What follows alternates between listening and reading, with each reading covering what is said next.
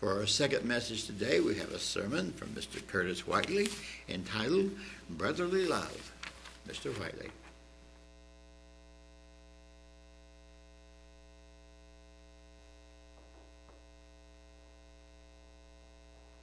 Good afternoon. Brought my laptop up here. I'm having some. Not trusting my, my iPad today. It's being a little finicky. So, uh, in case uh, that happens, I'll have to grab this uh, uh laptop. So, as was mentioned, the title of my message today is Brotherly Love. And that's the topic love from the very beginning of our service today until now.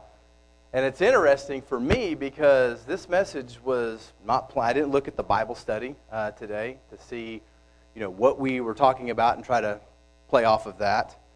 Uh, but rather, uh, a few weeks ago, I was supposed to speak in the end of January. And you know, I'm in First Thessalonians right now. We're doing a series. It's actually something I started last year, last spring, I believe. And so uh, I, I, I was ill and I couldn't speak. And so Matt uh, I called Matt, and I think Steve filled in for me that week. And so the next week I was supposed to speak, but we had a snow day. And so this week comes about, and I'm thinking, man, does God still not want me to give this message? Because I'm thinking, we have snow again. You know, is it gonna is it gonna melt in time? And so it's interesting that you know the topic today is brotherly love, and we're going to get into that. We're going to get into First Thessalonians. Uh, and it's so connected to what we talked about in the first part of our service today. The only bad part about having a message ready so far in advance, for me at least, is that when I originally was going to give this message, I had like eight pages of notes. A month later, as of this week, as of last night, I had 16 pages. So I just kept adding to it all these different ideas. And if you're like me when it comes to studying the Bible, I just, I, am always just, you know, relooking at it and looking at other things. And so I did decide this morning I was going to cover 1 Thessalonians, the fourth chapter, verses 9 through 12, but I'm actually just going to cover verses 9 and 10, which I think is fitting uh, for what we talked about in the first part of the message. And actually, Going back to last week, if you were here and we were studying James, the last part of chapter 1, we started studying the first part of chapter, uh, chapter 2 today. But last week we were, we were doing our Bible study on James. We discussed James chapter 1, verse 27, where James says, Pure and undefiled religion before God and the Father is this to visit orphans and widows in their trouble and to keep oneself unspotted from the world. And so we read that passage, and I actually did respond to a question on that. And I don't know if you were here, but I just I couldn't help but also bring it into this message, into my introduction, because when I when we looked at this passage and N.T. Wright had a question on it, I was interested that James, and I've done a study on James, if you remember, but I never thought about it in this way before, because he, he couples this idea of pure and undefiled religion with concern for some of the most vulnerable members of society orphans, widows. And I could not help but think of how often Jesus gave scathing rebukes all throughout the Gospels, as we see, to those who were considered the religious leaders, the scribes, the Pharisees.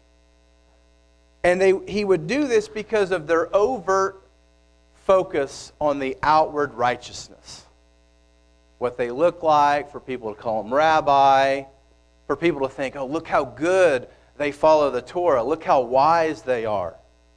They know the scriptures above and beyond anyone else, and if only I could be as righteous as they are. And so we see this all throughout the Gospels, but specifically, if you were to read chapter 23 of the Matthew's Gospel, we see that Jesus actually calls these leaders hypocrites who are like whitewashed tombs. Beautiful on the outside, right?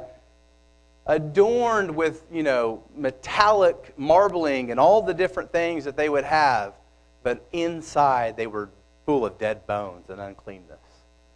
And Jesus actually even says in verse 20, he says that even so you also outwardly appear, this is of chapter 23 of Matthew's gospel, even so you also outwardly appear righteous to men, but inside you are full of hypocrisy and lawlessness. And the reason that I thought that this passage, in relation to what James said, is I think that this is so true when it comes to religion and when it comes to our faith sometimes. That we get so focused on, you know, what religiosity looks like, you know, what being righteous looks like, and we start to forget. We start falling into that trap of neglecting what Jesus says is the weightier matters of the law. Matthew 23 23, where he says, Woe to you, scribes and Pharisees, hypocrites, for you pay tithe of mint and anise and cumin and have neglected the weightier matters of the law, justice and mercy and faith. And the reason I brought this out last week was because when James says pure and undefiled religion is this to visit orphans and widows, is because in Jesus' day, in the days of the New Testament, we see that there was this focus, as the religious leaders demonstrated, which Jesus rebuked, right? On that outward righteous appearance, where it almost made not all Jews, but those religious leaders, those in power, it made them no different than anyone in the world, specifically that key characteristic of pride, because it was all about themselves. And in the process, they missed the mark. They missed the mark of what the law was all about, which was that love that you're supposed to have for your fellow human being, for your fellow brethren. And that's why I wanted to bring this out as an introduction to what Paul says here in chapter 4. And beginning in 1 Thessalonians chapter 4, the last message I gave, I think, was on December 25th, and we talked about how Paul starts to establish some clear standards of community conduct, holiness and honor, and walking righteously, walking in a way that pleases God, and how we are called to be holy in a world that's not holy and specifically, he talks about basic human nature. Things that the Gentile world, the outsiders, the unbelievers fell trapped to sexual immorality, idolatry, and things like that. And in verse 9, he starts talking about a different topic, even though it's completely related to what Paul begins to talk about in this entire letter, which is faith, walking worthily of your calling. And so we're going to just read all four passages, even though we're only going to go over two. We're going to read chapter 4, verses 9 through 12. And he starts and he says, But concerning brotherly love, you have no need that I should write to you, for you yourselves are taught by God to love one another. And indeed, you do so toward all the brethren who are in all Macedonia. But we urge you, brethren, that you increase more and more, and that you also aspire to lead a quiet life, to mind your own business, and to work with your own hands, as we commanded you. Verse 12, he says, That you may walk properly toward those who are outside, and that you may lack nothing. And so, this is kind of a two part series within the series of First Thessalonians for the sake of time. And I was thinking the Bible study typically goes long, so I originally was going to cover all four of these verses. But I just want to think about this idea of brotherly love. And I have one main point today, and it's very, very basic, but it's important. Continue in brotherly love. And we're going to ask the question and answer it, hopefully, what brotherly love is. Because beginning in verse 9, Paul, he opens up this topic. And for some reason, Paul feels the need to bring up this idea, even though he says that the Thessalonians, for the most part, practice this principle well. And we can speculate what was going on. We know that Paul establishes this community, leaves, is going throughout different cities in what's considered Greece, I guess you would say. And he's in Corinth, and he sends Timothy to see how the Thessalonians are doing. And upon Timothy's report back, he writes this letter to the Thessalonians. And so perhaps Timothy observed something or was asked something about this idea of brotherly love. Or maybe he saw some behaviors going on where he felt like most of the community is doing really well, but there needs to be a little bit of this address. And actually, this is a, a literary tool that Paul's using. It's, it's, it's, forgot the term exactly, but it's a device that they use where they say that I don't need to tell you about this, but basically they do tell you about it. And it's similar to maybe whenever you're, you know, mom and dad or, you know, or you're talking to your kid, you can probably remember both as a parent, if you are a parent, as well as if when you were a kid, when your parent says, like, I'm not even going to tell you about how you decided not to empty the dishwasher like I told you. But of course, the whole emphasis is on exactly that. It's a self contradicting statement, but it's a, it's, a, it's a literary device that's used here by Paul. So this term brotherly love is actually the Greek word Philadelphia. And we obviously we know what the word Philadelphia means, right? Because we live in a country that has a city called Philadelphia that has a lot of uh, rich American history uh, in this city and is typically nicknamed what? The city of brotherly love, right? And so it's a location of a lot of different things in our American history. And in the New Testament, there's also another city of Philadelphia. And in fact, if you were to go to Revelation and read the beginning parts of Revelation, there's that presentation of the seven churches of Revelation, right? And Philadelphia is considered the faithful church, the church that really didn't have any guile. We even have a history in our own faith tradition where some people called themselves or, or considered the era that they lived in as the, the era of Philadelphia because they kind of thought of themselves pretty highly. And so we understand what this word is. We've heard it before. Mounce, who's Robert Mounce, he is a, a Greek expositor. He's one I go to a lot of times for different Greek words. He defines this word succinctly as love of the Christian brotherhood. And of course, included in that idea of brotherhood is, you know, both male and female. So we see that in the New Testament a lot where there's this word brothers, but there's, there's not the use of sisters. And so assumed is brothers and sisters. We, are just uh, living in an age where when you said brothers, it's including everyone. And so this idea of uh, Philadelphia is love of the Christian brotherhood and describing, or yeah, love of the Christian brotherhood. And so Philadelphia, the related word to that in Greek is phileo. And phileo is the common word in classical Greek for showing love, affection, hospitality. Likewise, the word phileo is used in the New Testament oftentimes to describe the tender affection that God the Father has toward his Son, Jesus Christ.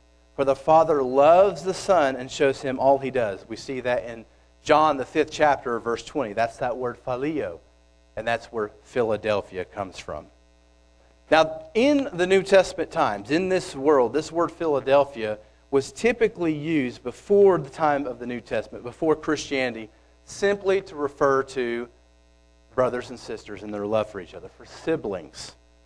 But during the Christian times in the first century, we see that the word becomes associated with Christians who had love for each other. And of course, there was no physical relationship between these Christians, but they started calling each other brothers and sisters. They started looking at each other as brethren. We see that this becomes a habit by our New Testament authors where we see brothers or brethren. That's the word that we typically refer to each other as. Just in this letter alone, brother is used upwards of 16 times. So you can see that Paul has this familial language that he uses all throughout the letter. And of course, this concept is rooted in the understanding of God as the Father, which links all of us in this Christian faith into a family.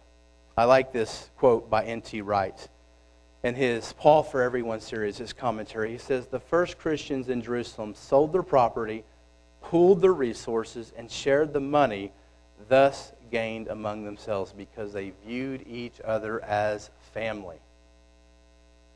And so we are a Christian community. We're brethren. And when we say that, it's literal because we literally are a family. We have God the Father, of course, as our God. And this idea of love for brethren, it's a consistent theme we see all throughout the New Testament. We see this in 1 John 4, verse 21, when John says, And this commandment we have from him, that he who loves God must also love his brother. He who loves God must also love his brother. And last week we just we sung a song, right? Uh, if you were here, and you might not remember this, Reggie would. And the song is after that passage that we see in John, the 13th chapter, verse 35, where Jesus says, And this, by this, they will know that you are my followers, because they will see, and I'm paraphrasing, the love that you have for one another.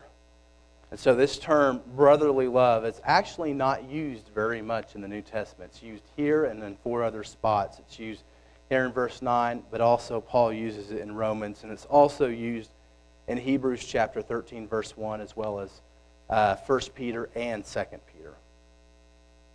And so, when I was thinking about this, and I was thinking about this idea of being a family, you know, in this faith tradition, we've we, we've heard about that a lot. We've heard about different ways of us being a family. We've heard about you know, what the purpose of God is in creating humankind. And there's different people that have you know, had different studies and presented different ideas about that. But when I was studying this, uh, this today and this last week and last month, really, I was thinking about growing up in this faith. And I can remember, as many of you can, I'm 37, so I don't have memories of the 19, you know, 60s and 70s Feast of Tabernacles that people would go to with 15, 20,000 people. But I do remember for most of my young childhood, we would go to a Feast of Tabernacles that wasn't very far away, Western Hills, and there would be five or 600 people there. And so as I got a little older, and of course I grew up in this faith, and when I became serious, about my faith in Christ and became baptized, I do remember, I'll, I'll never forget the first uh, Feast of Tabernacles that I went to after my baptism. I was baptized in 2004, and I think Labor Day, uh, well, Memorial Day weekend, because it was actually on Pentecost. But that fall, the Feast of Tabernacles, Christian Educational Ministries, CEM, was supposed to have their traditional Florida uh, Feast of Tabernacles. And I believe that year, because of a hurricane, I can't remember which one, they moved it to Eureka Springs. And so my first, you know, my first Feast of Tabernacles uh, was after my baptism was still probably one of the biggest feasts I had ever been to. But the reason I'm telling you about this is because I remember that first time of going off somewhere, right? We you're going and, you know, I think there was probably seven, eight hundred people there still. Uh, I think they probably would have had more if it was still in Florida. But I remember the feeling of being in this huge auditorium with all of these strangers, but this natural feeling like this is my family, like this connection that I had with these individuals. They were brethren.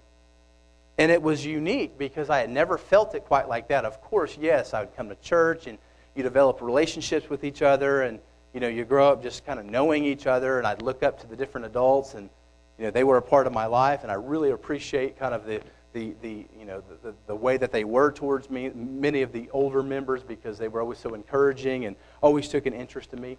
But this was unique because here I am, the first time being at a feast where I'm really consciously aware and in tune with what the feast is all about. And of course, yes, I had the head knowledge before that about what the feast was about, but you, I didn't have that spiritual transformation take place.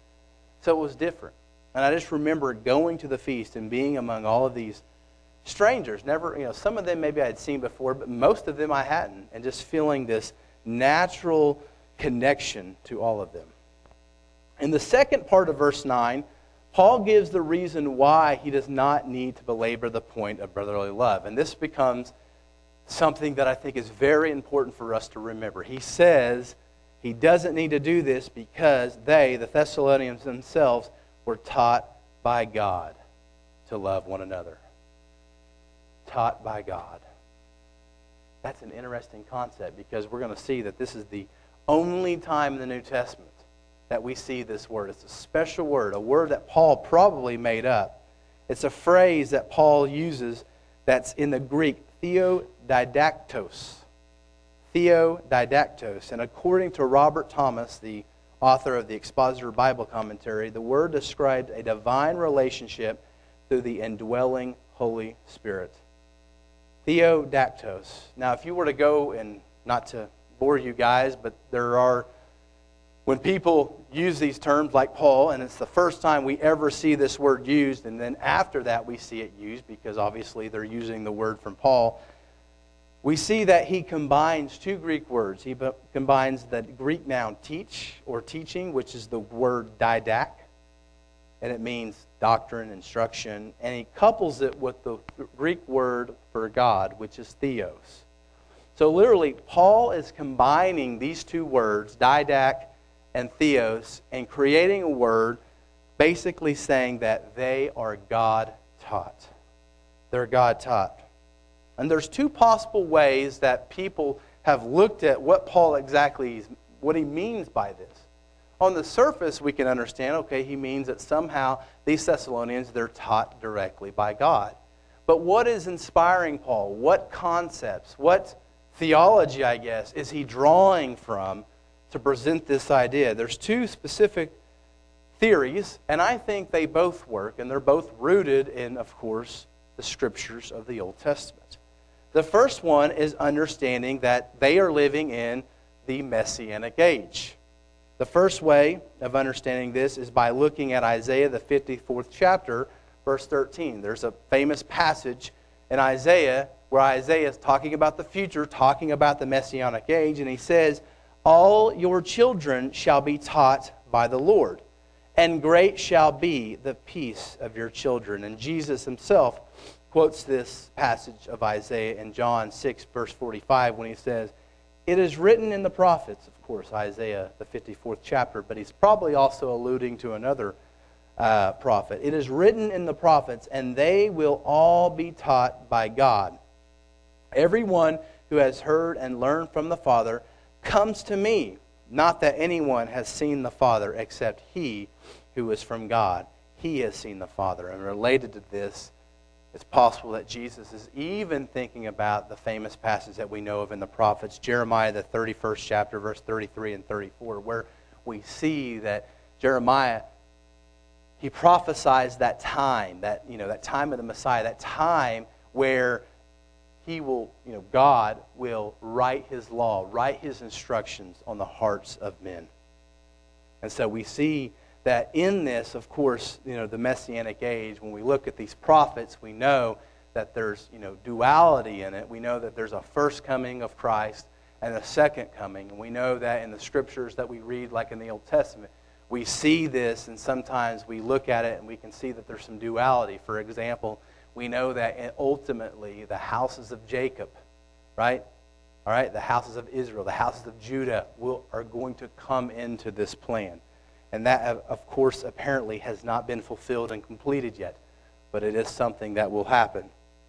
But so Paul seems to be, you know, grabbing this idea. And of course, we know that Paul later will write in 1 Corinthians, and he'll still kind of, you know, I guess, borrow from these ideas where he talks about you know, how, you know, those who have the Spirit of Christ, the Spirit of God, those are the ones that will know the truth and the things of God. And without it, a person's not enabled to understand the things of God. So, related to this idea is the idea of the, the, the, Spirit. We know that John, the chapter 14, verse 25 and 26, Jesus tells us that we're going to get this Spirit. And we know that we have gotten this Spirit. We know that on the day of Pentecost, the fulfillment of this came. That this helper is going to help bring into remembrance all of those things that Jesus taught. And of course, we didn't live in the age where Jesus was actually alive, but we live in an age where we still, as Christians, it's that spirit that's enabling us. And so, going on, the second idea, the second idea that possibly Paul is drawing from it was an idea that we talked about in the Bible study. It's the idea of the golden rule.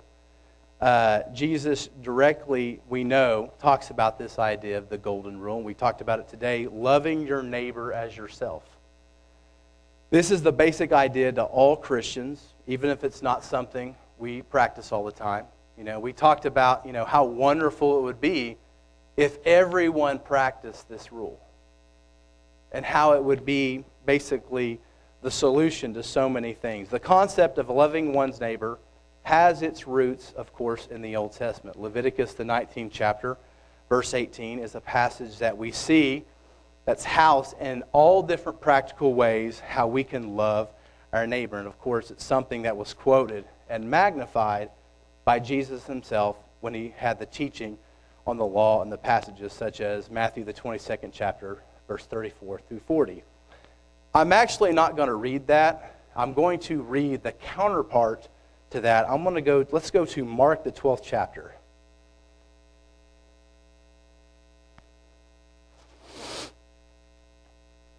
I decided to switch because I like the idea that's coming out. It's the same, same story. Mark the 12th chapter, verse 28. So Jesus is getting ready to kind of expound upon the, the golden rule. And he has this scribe come to him. In verse 28, it says, verse 28, it says to 34, uh, Then one of the scribes came, and having heard them reasoning together, perceived that he had answered them well. He asked them, Which is the first commandment of all? Jesus answered, The first of all the commandments is, Hear, O Israel, the Lord our God, the Lord is one, and you shall love the Lord your God with all your heart, with all your soul, with all your mind, and with all your strength. This is the first commandment, and the second like it. Is this, uh, and the second is like it, is this You shall love your neighbor as yourself. There is no other commandment greater than these. So the scribe said to him, I really like what the scribe says. And this is why I decided to use Matthew 12 instead of one of the other corresponding chapters from Matthew or Luke. So the scribe said to him, Well said, teacher, you have spoken the truth. For there is one God, and there is no other but He. And to love Him with the heart, with the understanding, uh, with, and to love Him with all the heart, with all the understanding, with all the soul, and with all the strength, and to love one's neighbor as oneself is more than the whole burnt offerings and sacrifices. And Jesus' response to this now, when Jesus saw that he answered wisely, he said, You are not far from the kingdom of God. You are not far from the kingdom of God. And what that speaks to me, and the way I interpret that is, is that Jesus is seeing someone that is coming close to understanding really what the heart of the law was all about.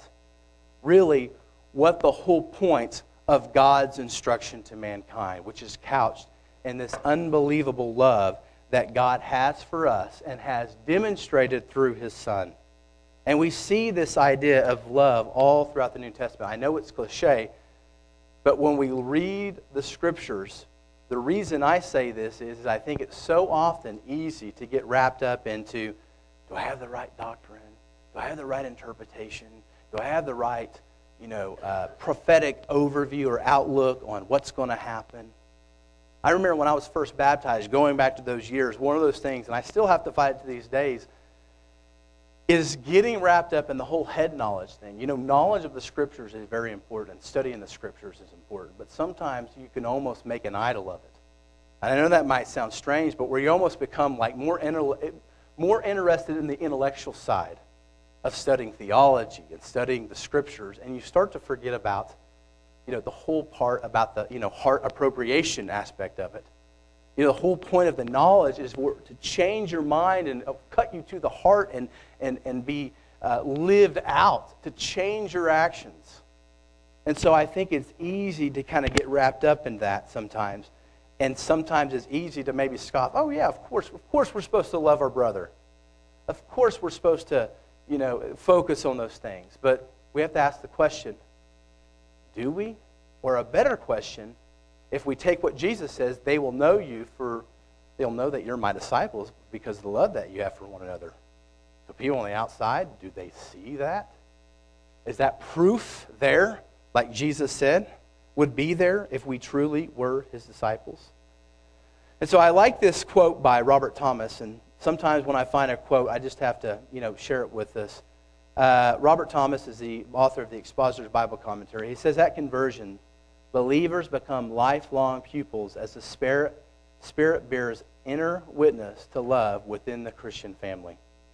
No external stimulus is necessary. Mutual love among Christians is an inbred quality. And it's true. But what's also true to that is that there's also an old man still living in us that has its own inbred qualities that we have to fight against. Another quote by Howard Marshall from the Word Biblical Commentary Exhortation is not needed because the readers have experienced an inward divine compulsion to love one another. In other words, Paul ascribes their growth in love to the sanctifying spirit or power of the Spirit. And so when we read these scriptures, what we learn is, is that Paul, right before he talks about verse 9, he talks about the Holy Spirit, and we know that that is the mechanism in which Jesus, in which the Father is changing us, is teaching us, is letting us understand, of course. And we can go back to Jesus' words of how the Spirit will give you, will teach you these things. And we have a gift. And with that, with that Spirit is changing our spiritual, I guess you would say, DNA to having inclinations to want to love and want to have love for each other. And so a lot of times people get wrapped up in different things about how, you know, well, you don't really need the law. You don't really need those things. You know, Jesus fulfilled the law. And so I was reading this this week, and I was even, you know, thinking about what James has to say. And it's interesting because when we see Jesus fulfill the law, and he absolutely did, but it's not to fulfill in terms of doing away that it doesn't matter, but he fulfilled it. He came and be, he was the embodiment of that law. He embodied that principle of love of God and love of neighbor. And in that embodiment, he, that individual who is the example that we are to follow, is the person, the individual, God the Father and Christ, that spirit in us, that active agent that's creating that new creature in us. Just a quick textual note here. This is a continual process. It's not something that has happened one time. The actual uh, verb here in verse 9 for you yourselves are taught by God to love one another. And Paul uses the phrase, that, that verb are, in, present, in a present tense manner. It's in present form. It's not you yourselves were, but you yourselves are. It's a continual thing. God's Spirit is continually living in us, changing us, growing that creature, teaching us. It isn't just like, you know, it's not just like an, you know, USB drive that gets plugged into our brain, gets plugged into our heart, and we download it like at baptism, and we have everything we need. And every now and then we might need an update. It's a gradual process that God is working in us and creating in us. Verse 10, the very first part of verse 10, I want to go ahead and read verse 10 again. Read verse 10. Verse 10 says, And indeed, you do so toward all the brethren who are in all Macedonia. But we urge you, brethren, that you increase more and more. And the proof that the Thessalonians had shown this love of God through that brotherly love can be seen by the reports, that, by the reports of them from those within the region. Thessalonica got a reputation for demonstrating brotherly love, for helping out sister churches, other congregations in the same region and we don't know exactly what churches they were, uh, but we can probably guess that those churches in this arena, in this area of Macedonia, and further to the south was Greece, that the Thessalonians were helping. And they became a model church in doing so. We also see later in the second letter to Corinthians, Paul alludes to, in chapter 8, verses 1 through 15, he alludes to the generosity of the Macedonian churches and of course, there's a strong likelihood that he's thinking about the Thessalonians uh, whenever he says this. Uh, I think that a good applicable point for this section for us as Christians is to think of ourselves in this congregation not as just a congregation on an island.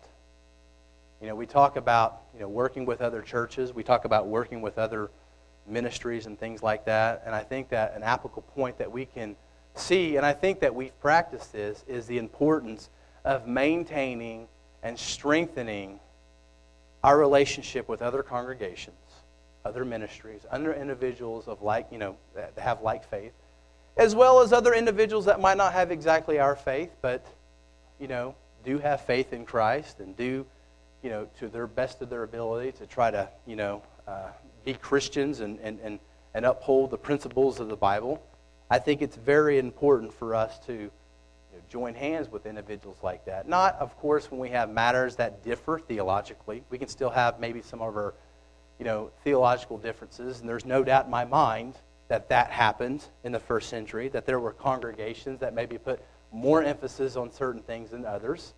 Of course, there was examples where you know some congregations went off the rails, like we see maybe you know in, in, in Colossians that got mixed up with Gnosticism and things like that.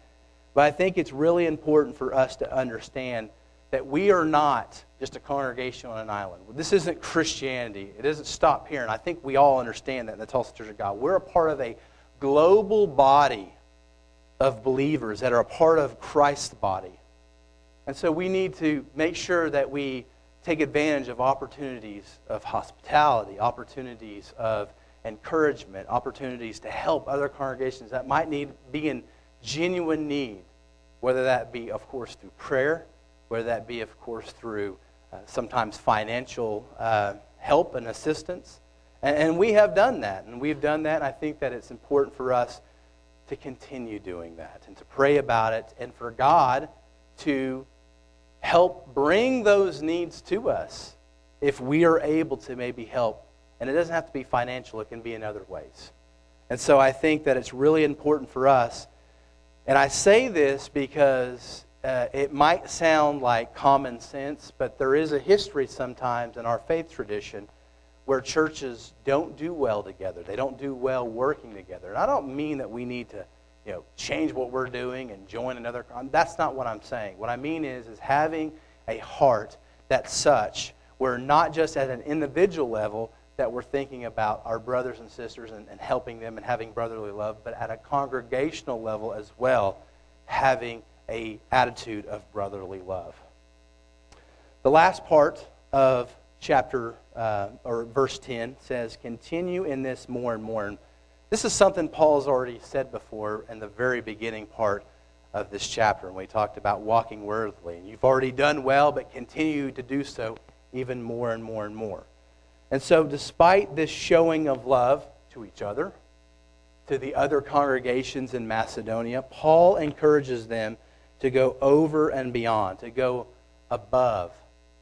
I like this quote from, again, Robert Thomas, where he says, More love is always, potential, is always a potentiality for Christians because the ultimate, the example of Christ himself, is infinite. It can only be approached, not fully reached. And that's true. You know, there's going to be a day where we meet and we get that full measure of Christ and that complete unity when Christ comes back and we inherit that immortality that we're promised. There's going to be a day, but we understand that this is a journey, that this is a race, and that crown is not something that we get midway or, you know, two thirds of the way, but it will come at the very end when Christ returns, and those who are dead will rise, and we'll talk about that in the next section of 1 Thessalonians. And of course, those who are alive will meet him in the air, and we will finally have that perfected unity, that perfected, you know, love of Christ, without the guile, without the old man still tying us down. I'd like to close by reading a passage from first, uh, not first, but Ephesians, chapter four. Let's read the first six verses. A little later, Paul says this. This is a, letter, a later letter from 1 Thessalonians. He says, I, therefore, a prisoner of the Lord, beseech you to walk worthy of the calling with which you were called with all lowliness and gentleness, with long suffering, bearing with one another in love. And that's what brotherly love looks at. Does it mean that you can't, we can't ever have differences? Does it mean that we can't ever get frustrated with each other? Siblings are going to do that, right? We're going to argue sometimes. And, and of course, we're going to not agree. We're going to have differences. But at the end of the day, we have to understand that the person that we're arguing with, the person that we're frustrated with, is a child of God, just like you're a child of God. And so that love has to be able to, you know, be strong enough. If it's truly brotherly love, it's going to overcome any difference that might come. Verse 2 with all, all lowliness and gentleness, with long suffering, bearing with one another in love, endeavoring to keep the unity of the Spirit and the bond of peace. There is one body and one Spirit, just as you were called in one hope of your calling, one Lord and one faith, one baptism, one God and Father of all, who is above all and through all, and in you all. And so, brotherly love, it transcends everything, right? Because we understand the reality of our faith, our calling of one Christ, one Lord, one Father, one Spirit, one baptism transcends all the differences that we may have. We may be from different cultures, we may have different languages, we may have you know different ways or you know it might look different the way we do church and someone else does church either down the street, you know, a couple states over or in a different country, but we're all together a part of this brethren, this body of Christ and we're to show that brotherhood, that, that brotherly love. So, with this, I'd like to conclude by just letting us know that we need to make sure that we put Philadelphia, brotherly love, as a priority in our lives. Let us remember that our fellow brethren are children of our Father and treat them as such.